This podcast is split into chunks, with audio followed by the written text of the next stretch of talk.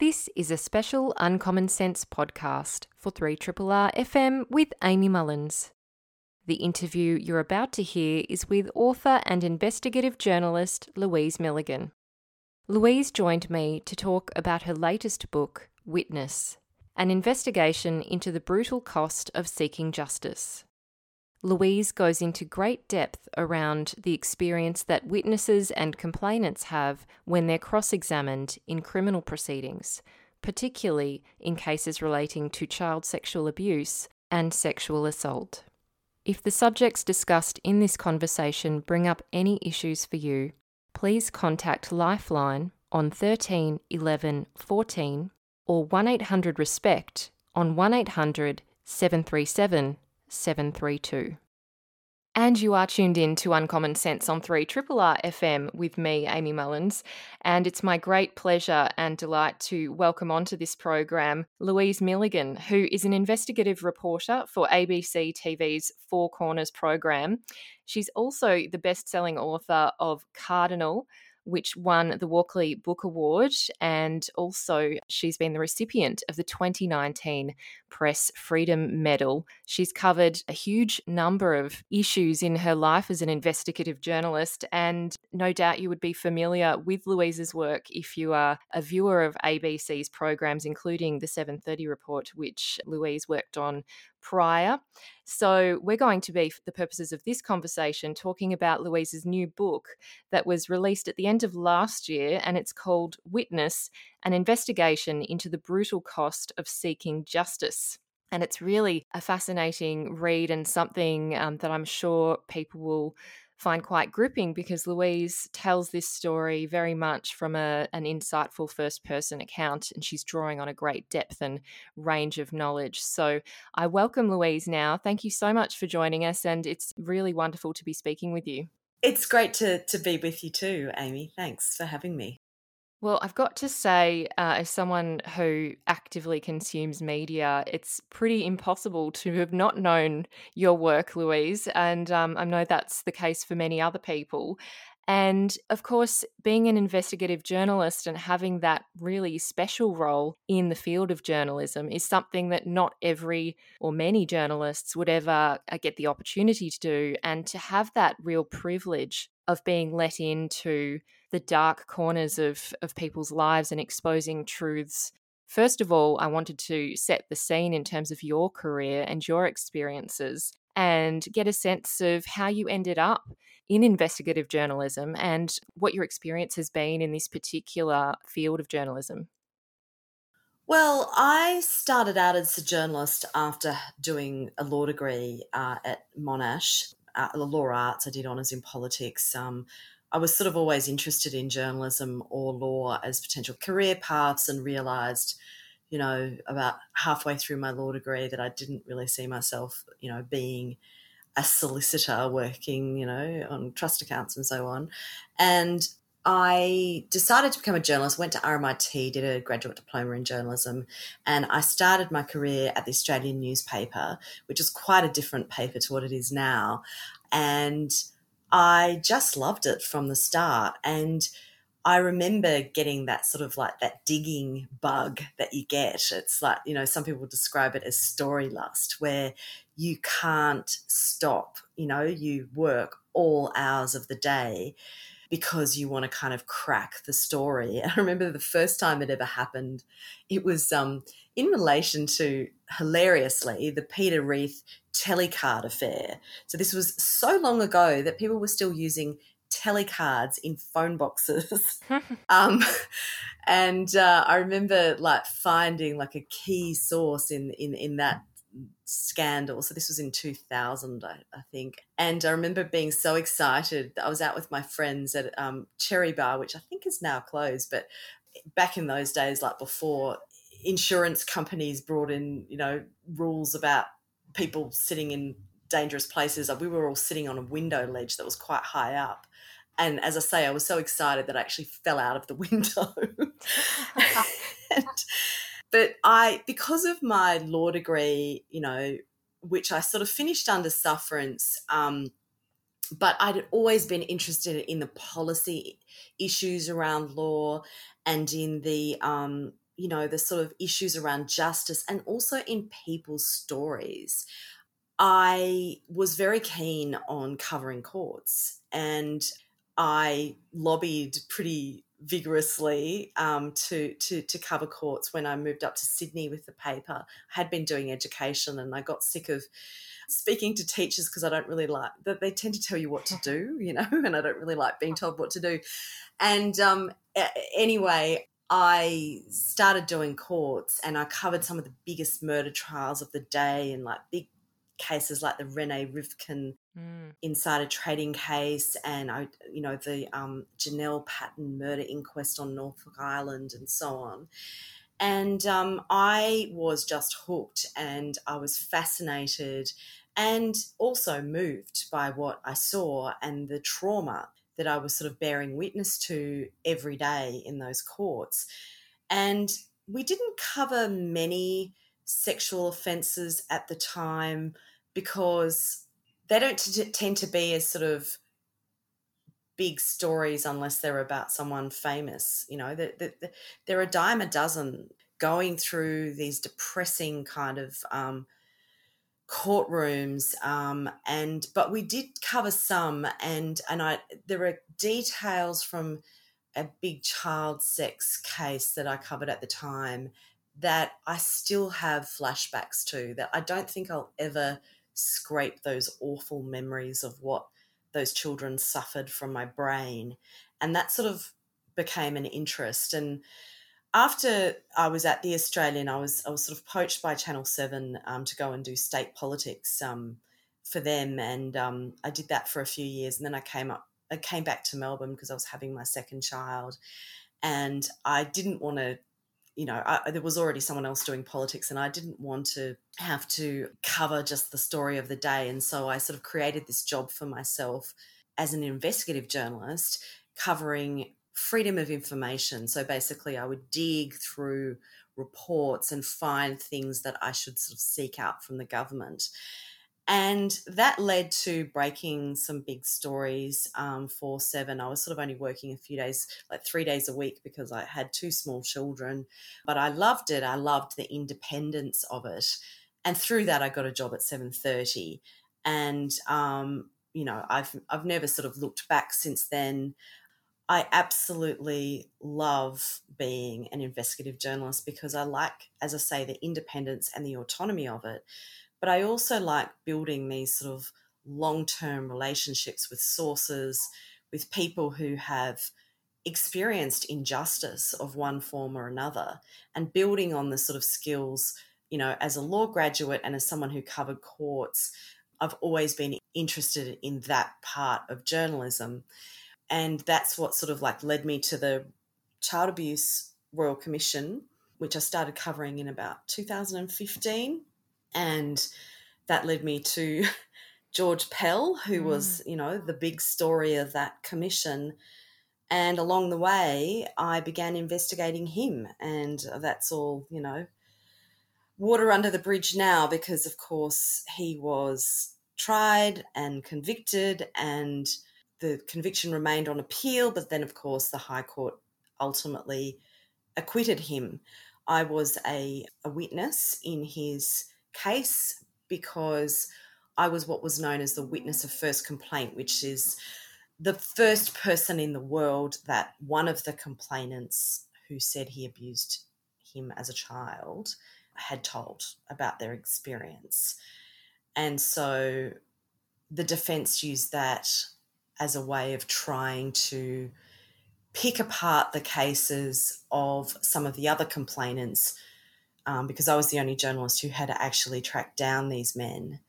And therein lies the whole sort of basis for witness, which was one of the most excoriating experiences of my entire life being cross examined for a day by Cardinal Pell's defense counsel, Robert Richter QC. Indeed. And uh, it is pretty confronting reading as well and very extensive and lengthy. So I can't even imagine the personal experience of sitting up there and, um, you know, doing that, being so present and having to actively think the whole time under the barrage of questions that were put to you.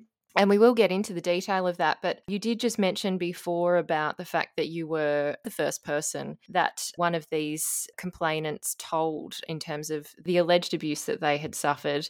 And so, you know, you were clearly in a position of trust and also seemingly in a, a, really important position of trust because people spoke to you about these experiences in their lives that were really dark and had followed them around for their childhood and into their adulthood. And uh, many of these people hadn't actually revealed these alleged instances of abuse to many people, if not anyone at all which as you say in this book is not uncommon to you know have this very long delay of reporting an alleged sexual abuse in childhood so from that perspective of being in a very special position of trust. I mean, it probably is not a coincidence that people chose to speak with you, Louise, because they felt that they could trust you as a journalist. How did you navigate these kind of relationships when you're dealing with people who are in a very vulnerable situation?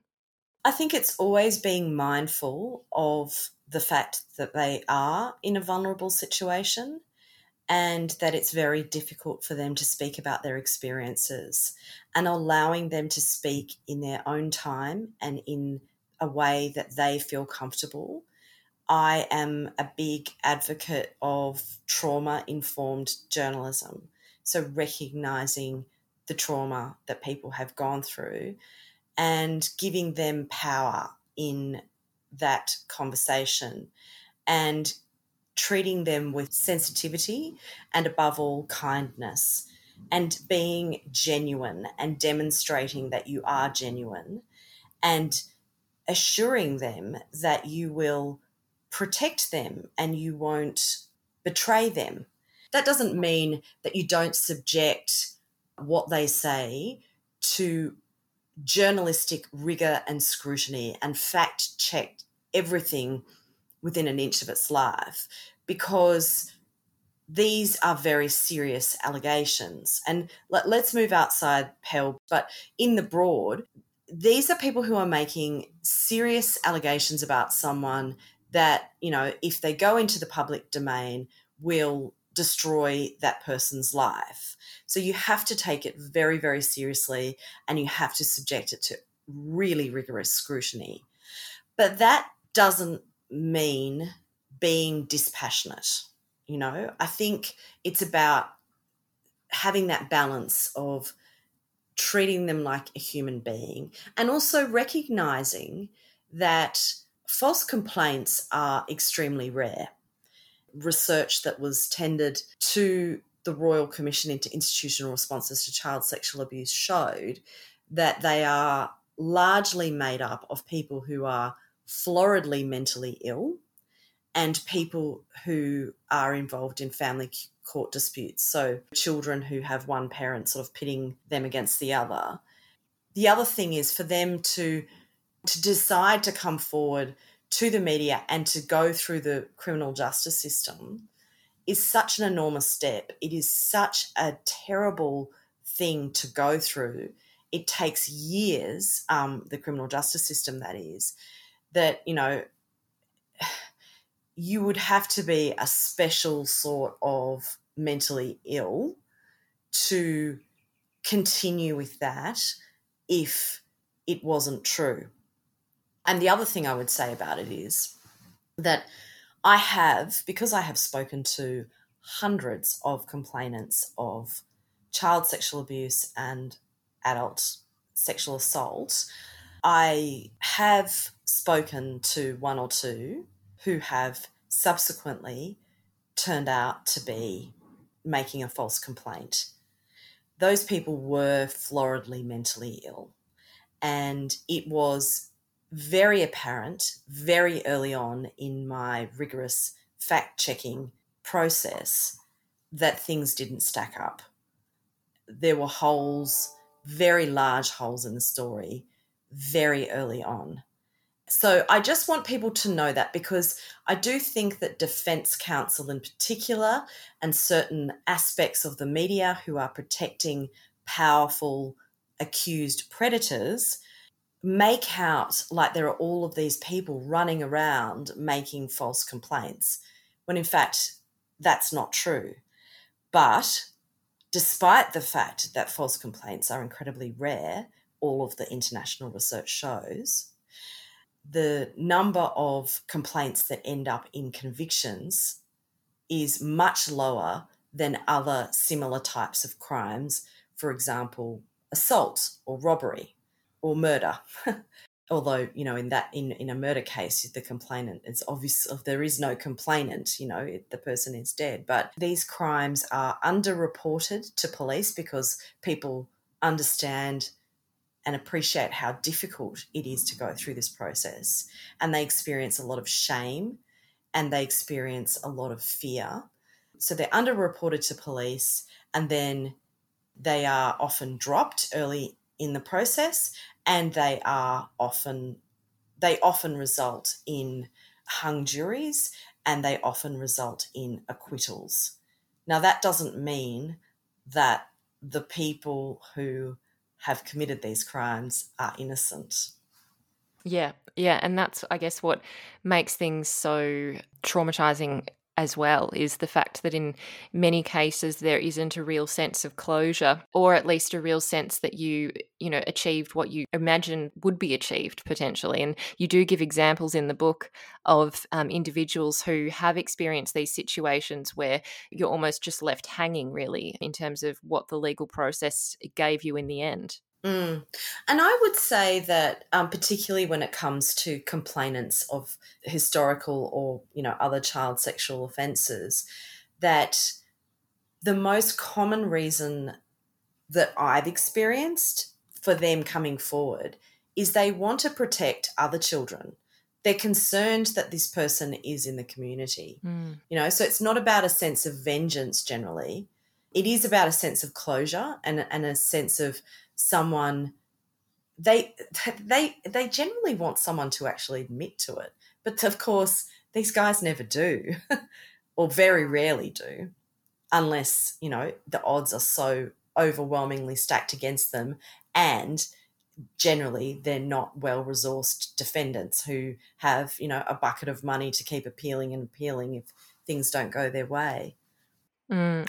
I was reminded of some statistics that you shared in the book from an analysis by The Age and the Sydney Morning Herald newspapers, which was looking at sexual assault statistics and was published in September 2019. And I'm quoting here from the book, which found that of the 52,396 sexual assaults reported to New South Wales police between 2009 and 2018, Charges were only laid in 12,894 cases, and of those cases, 7,629 went to court, and of those cases, 2,308 were dropped at trial, and 1,494 were found not guilty. The remaining 3,827, or 50% of the total that went to court, were found guilty. And then, as you say, that's just 7% of the cases that originally were reported to police. I mean, when you do think about it in those terms and you look at how it steps across the, the system from reporting all the way through to court, you know, it is pretty shocking.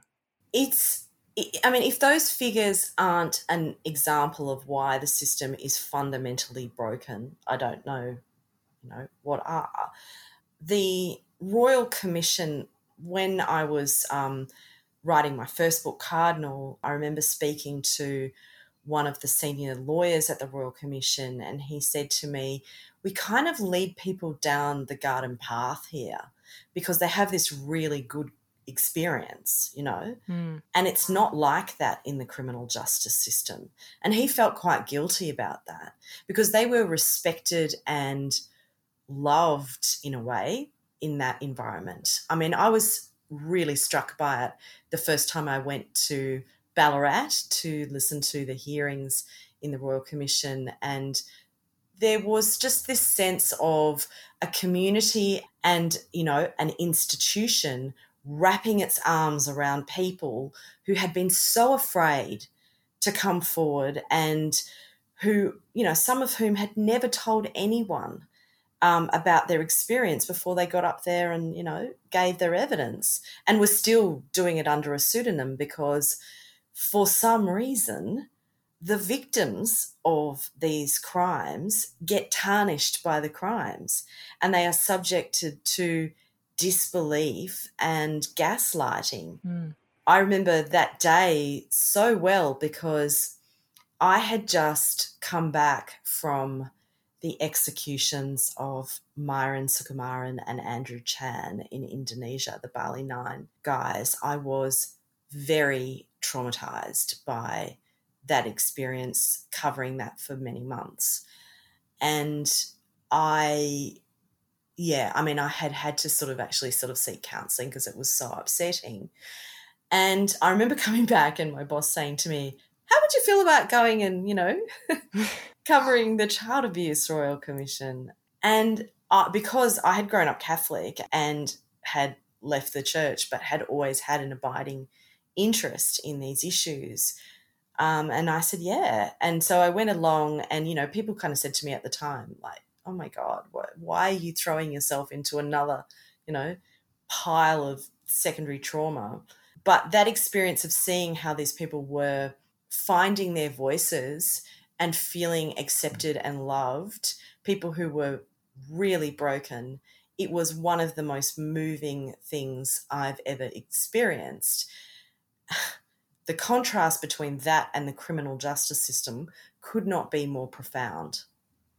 Yeah, it is stark when you lay it out like that you're obviously in a really special position to get to witness those hearings and to then be able to make clear comparisons as an observer, but also as someone who was on the witness stand yourself this segues perfectly into some of the key issues around the criminal justice system and how complainants have been treated and are treated, particularly under cross examination. And you go into great depth about this and you look through court transcripts and, in some cases, court recordings where that's available. And particularly, what was interesting in the reports that you mention was that under cross examination, it was a feeling of re traumatization, and that not only were these complainants having to relive their trauma and recount it in excruciating detail over and over again, and being subjected to obviously very careful scrutiny in terms of trying to find inconsistencies in their testimony, but also I remember when I was reading this book that they would often say that there was this feeling like you were being disbelieved again, that when the alleged crime first happened, they would feel shame and feel like no one's going to believe me. And often, you know, some people would treat their their recounting of what has happened to them in that way. And so then subjecting them under this very at times extremely harsh cross examination, felt like they were being accused of lying and not just the actual wording of it, but the tone and the actions and the body language and the court environment, it seems to add a lot of trauma to the situation. So I'd love to get a sense from you about the cross examination process. Which you do go through in great detail with many examples in this book, and to share with us what is it about this cross examination process, particularly the main actors, the judge, the barrister, and of course the complainant. And what is it that makes this so re traumatizing? Well, speaking to both, uh, I'll, I'll call them victims because these are people who, you know, they have uh, convictions in their cases. Speaking to them and also to psychologists who routinely see these people, if you think about it, it's the the tone of this sort of stern, disbelieving, often sarcastic barrister, defense counsel, is kind of what their abuser led them to believe would always kind of happen. And, and in lots of cases, the defense counsel actually reminds them of their abuser. They feel like they're being abused again because they were threatened, they were told they wouldn't be believed, you know, they were sort of isolated from their community, they're up there alone. And all of the sort of fears that they had about coming forward are being played out. And that's happening at the same time that they have to relive the worst thing typically that has ever happened to them in their lives that they haven't really spoken about very often in their lives. Like, you know, often they might have told a friend here or there, but they haven't gone into the detail. They'll have told the police, but the police are actually pretty good now at trauma informed policing when it comes to victims of sexual crimes. They've come a really long way.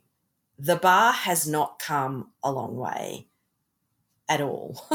so barristers will routinely tell you, "Oh, in the bad old days they used to beat up the witnesses and it was terrible and all that sort of thing." But we've we've we've moved on from that. Juries don't like it and all that sort of thing. Well, why is it that victims are routinely telling the Royal Commission, law reform commissions, the Victorian Parliamentary Inquiry, psychologists, friends, journalists, me, you know, that it is still happening. And why is it that the transcripts show that it's still happening?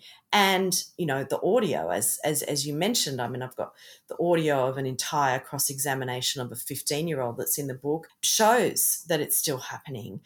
They are speaking to people in a way that no one else speaks to anyone in any other forum in society. I mean, uh, the only other example that I can think of where you are disparaged in this way or humiliated is Parliament. But there's a sense of, you know, it being a bit sort of jovial in that in that kind of forum. Yeah. And also, when when someone's being grilled in Parliament, it's not about them being raped as a child. You know, mm. it's unbelievable that that defense counsel continue to get away with it. And there are, as I talk about in the book, legislative protections theoretically in place in Section 41 of the Evidence Act, which um, prohibits improper questioning. Now, that improper questioning goes to tone as well as substance, you know, and I think it's like harassing and belittling type of tone. Well, I'm sorry, but when I had my own cross examination, the tone was harassing and belittling the entire day. It never stopped being that. And it's true that the magistrate did intervene on a number of occasions, and the Crown prosecutor also intervened occasionally and did invoke Section 41 of the Evidence Act.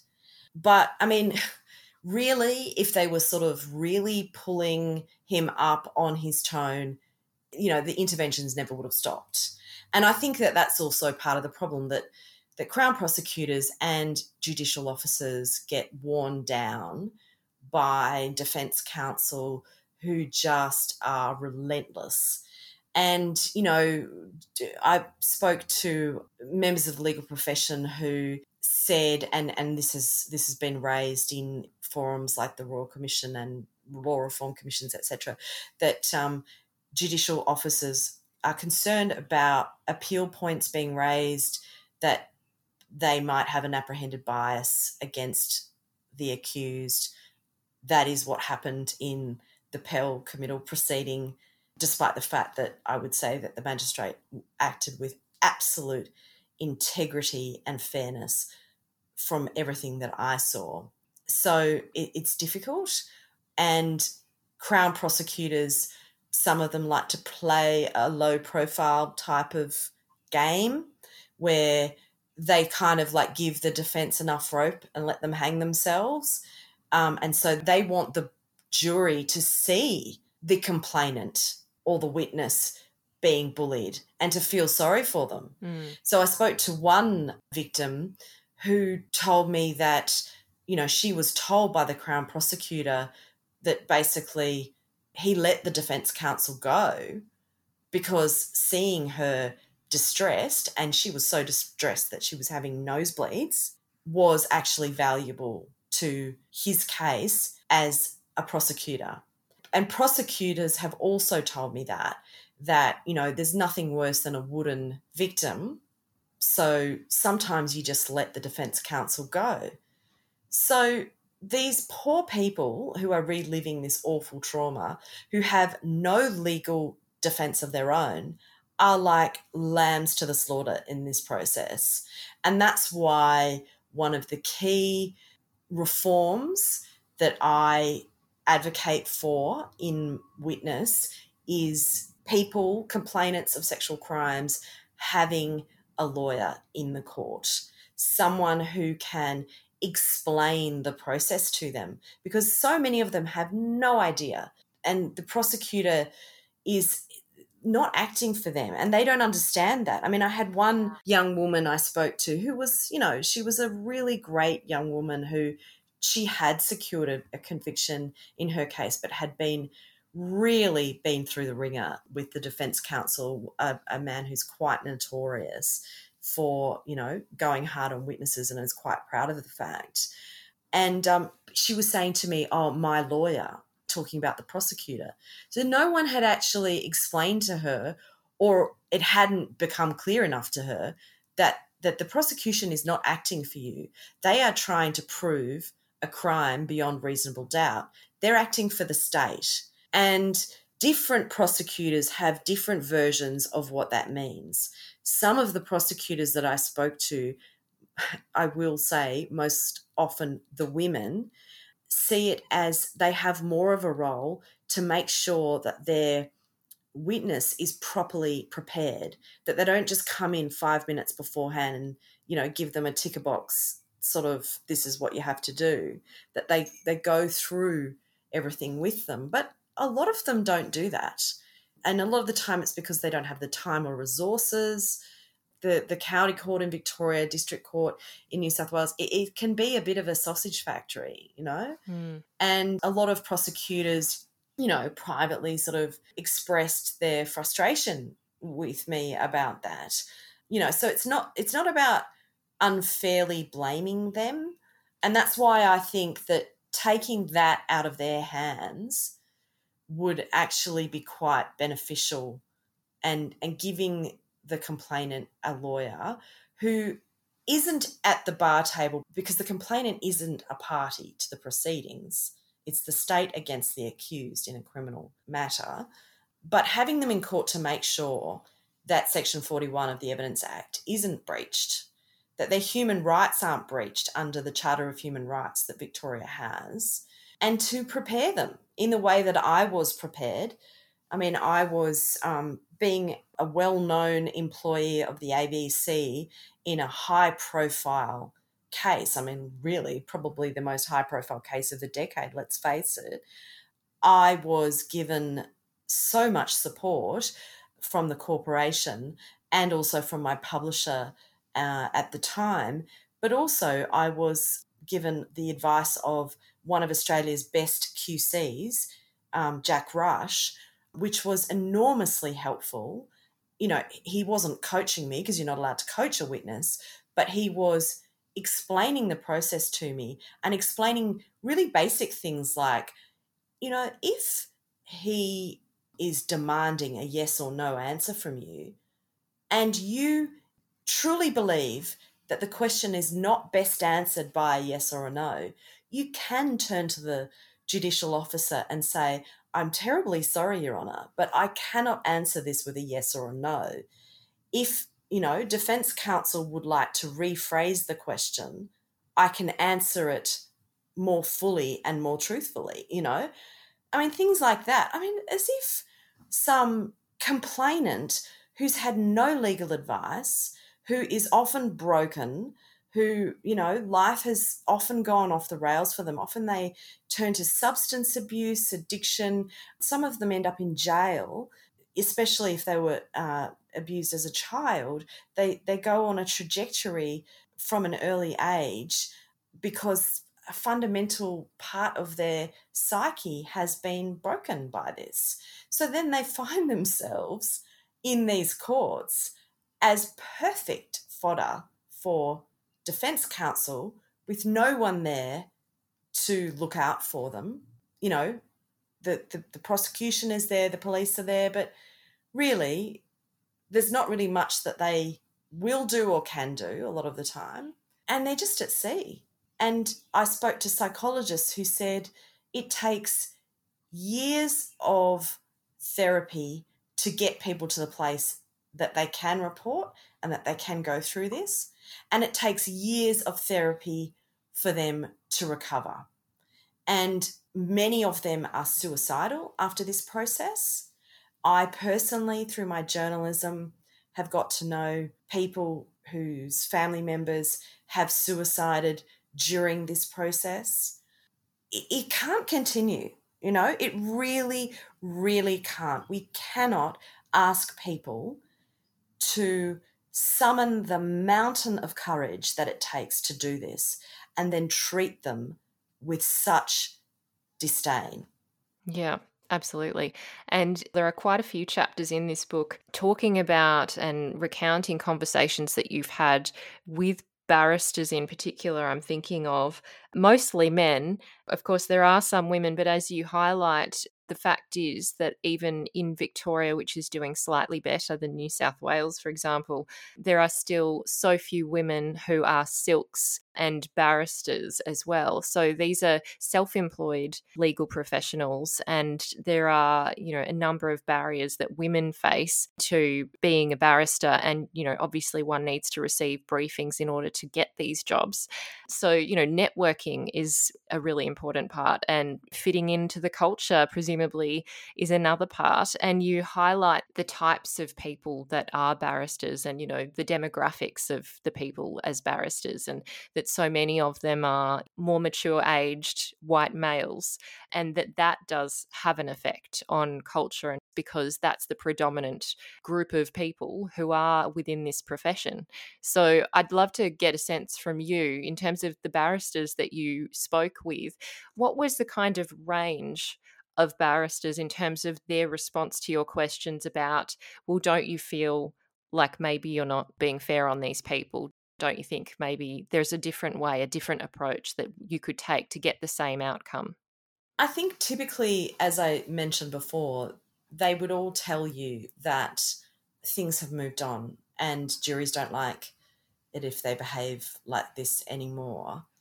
But some of them were, were sort of more honest about it.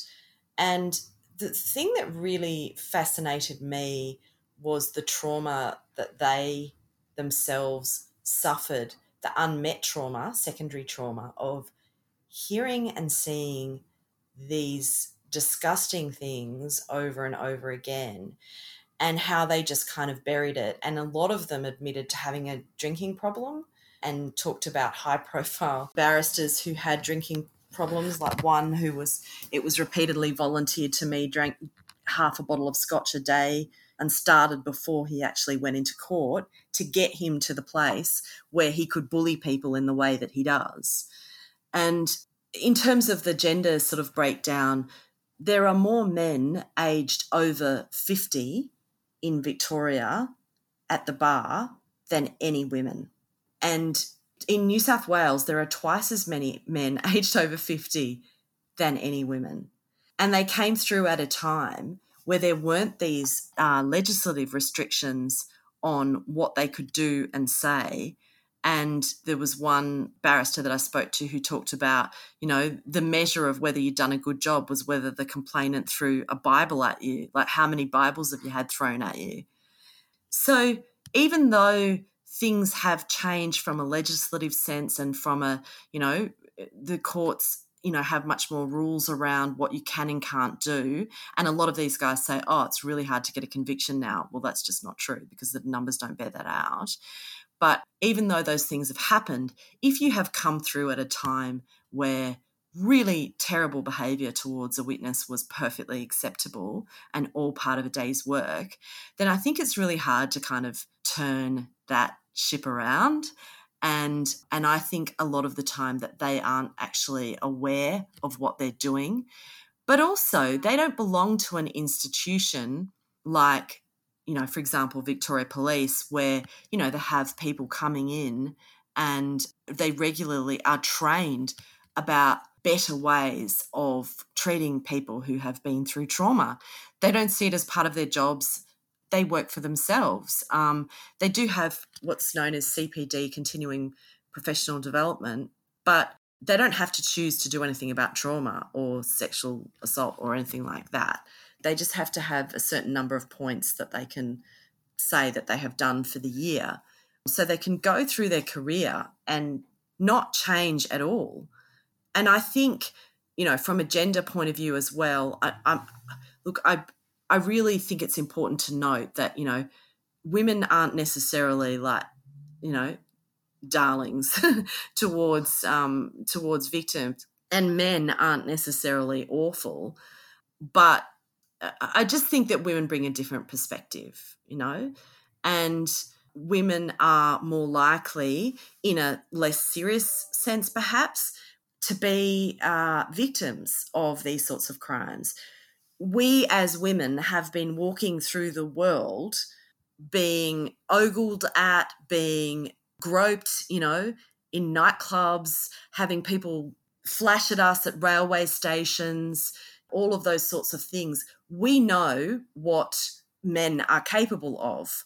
And I think a lot of men can have gone through, you know, if they were not victims of any sort of child sexual offense, they can have gone through their whole life and never had anything like this happen to them.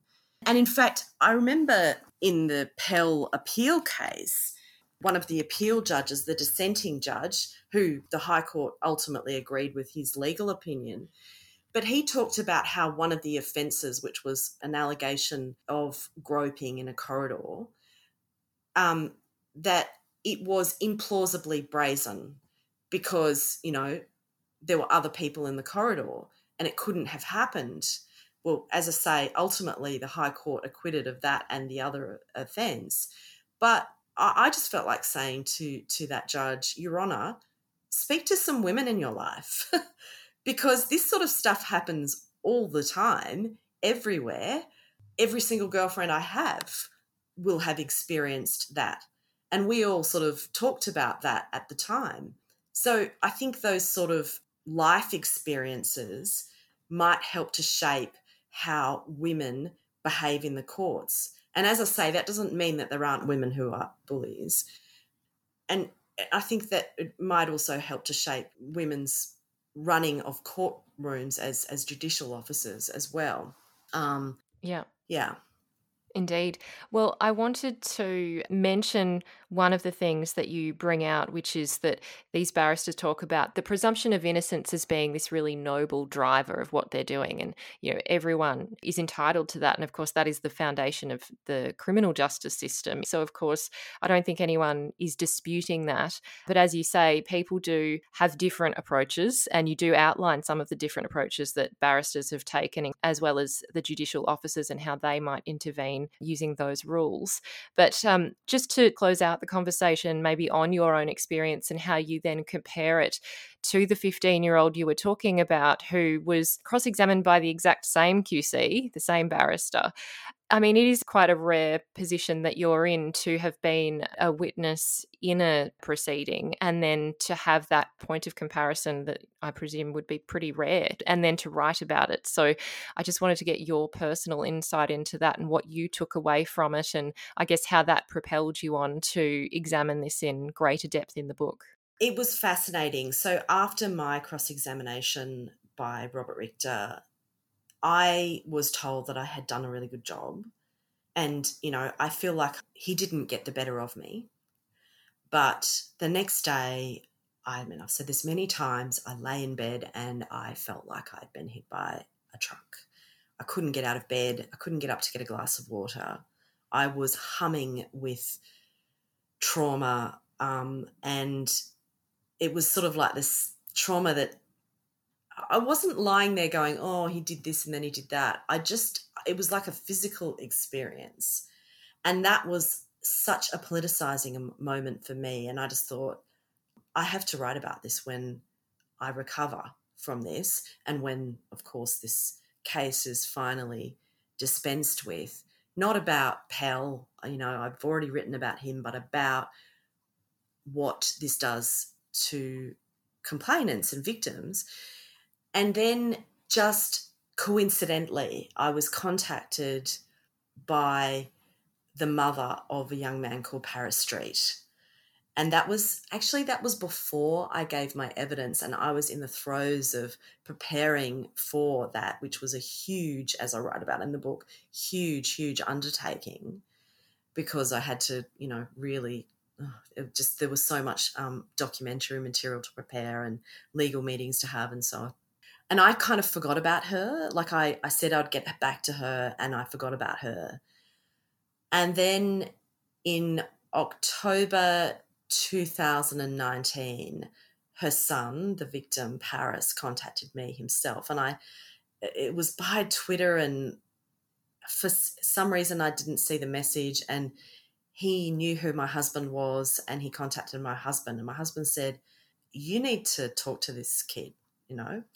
And so he was the St. Kevin's victim. And we did a four corner story about that, which was, you know, very, very well received and led to massive change thanks to Paris Street's bravery at that school where the entire leadership team was let go and numerous teachers, I think it's up to nine or 10 now, because of a culture at that school of protecting alleged perpetrators instead of children. And Paris was the victim of a number of grooming offences by an athletics coach who sent him disgusting text messages and said absolutely revolting things, which I won't repeat on radio, but you can read about in the book in his home um, when Paris was only, you know, a teenager.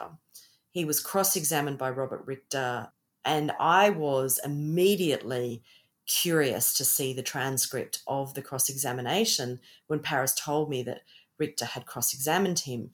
But because it was in the magistrate's court, it was not transcribed. But he said, But I've got a tape. And so I listened to this thing and I could not believe it.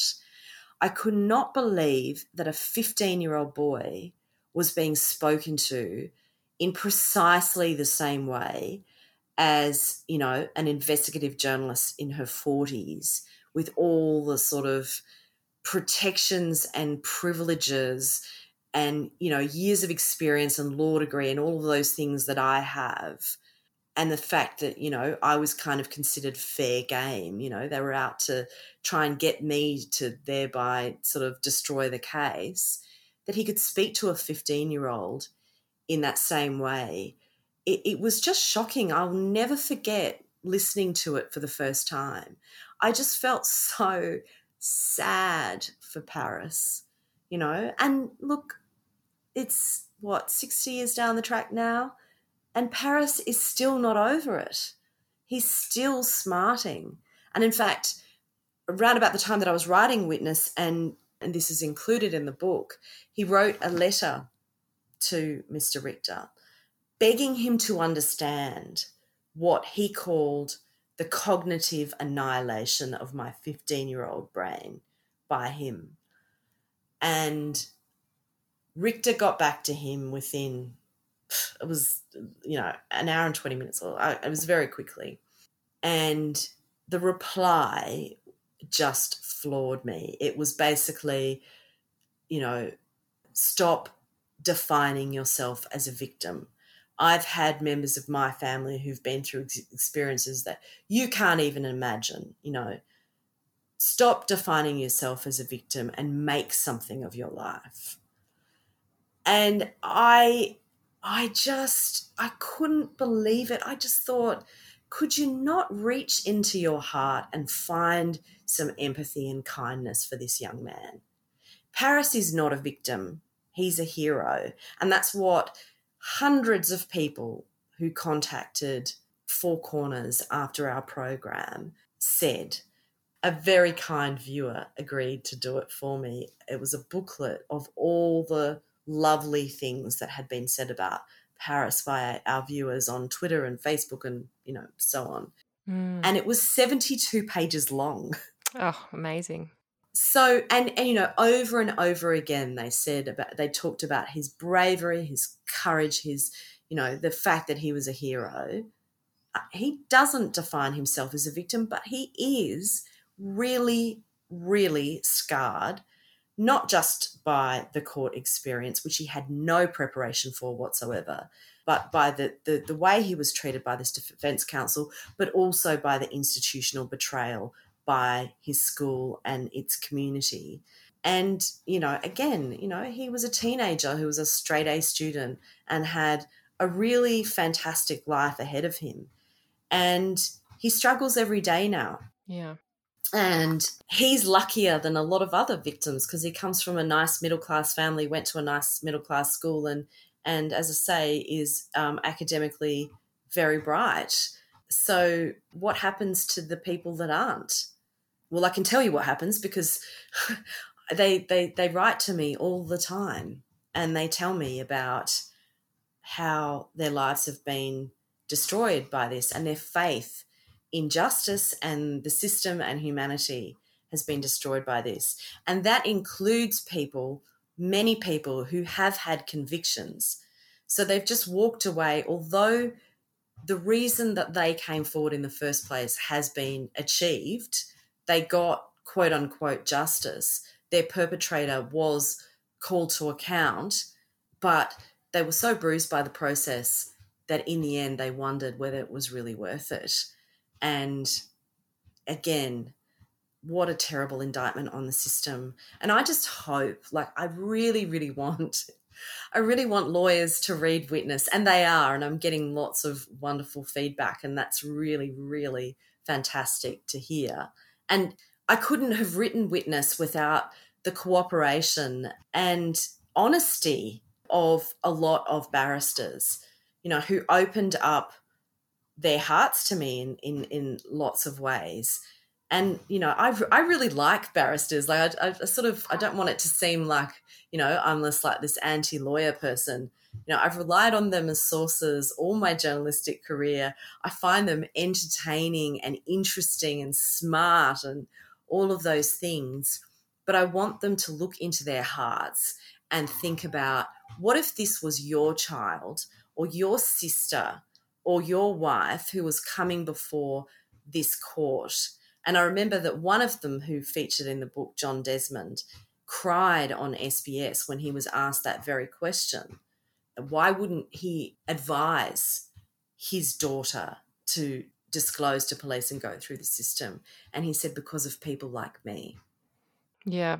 I remember seeing that at the time, and it was a really striking exchange. And I've got to say, it doesn't come across that you hate lawyers or barristers. That They come across as very endearing characters who have really interesting interests and, and ways of interacting and engaging with people. So I found that of real value that you were able to to draw on them and to draw on, as you say, their honesty about how things do run, and of course the other people involved in the legal system that you also spoke with in this book Louise, I don't think it would be an understatement to say that you have to read the book to really get the full picture of what you've done here, which it's just so extensive and so wonderfully engaging. And it's obviously a call to arms and action um, in terms of things that can be changed. And that is another thing that we've mentioned here that is also drawn out in the book. So I want to say a big thank you to you for your journalism, for this book, and for your time here today. And um, thank you so much for doing this work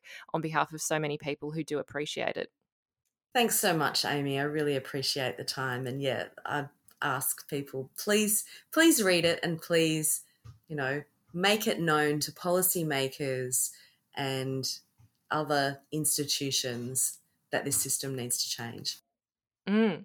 And I should just mention that it won the People's Choice Award in the Victorian Premier's Literary Award. So a big congratulations on that. Another great endorsement of this book. Yeah, thank you. I'm really, really grateful to everyone who voted for it. I think, you know, this community are very grateful and loyal people. So um, it was lovely to win that award and, uh, yeah, have that endorsement of work that is very close to my heart.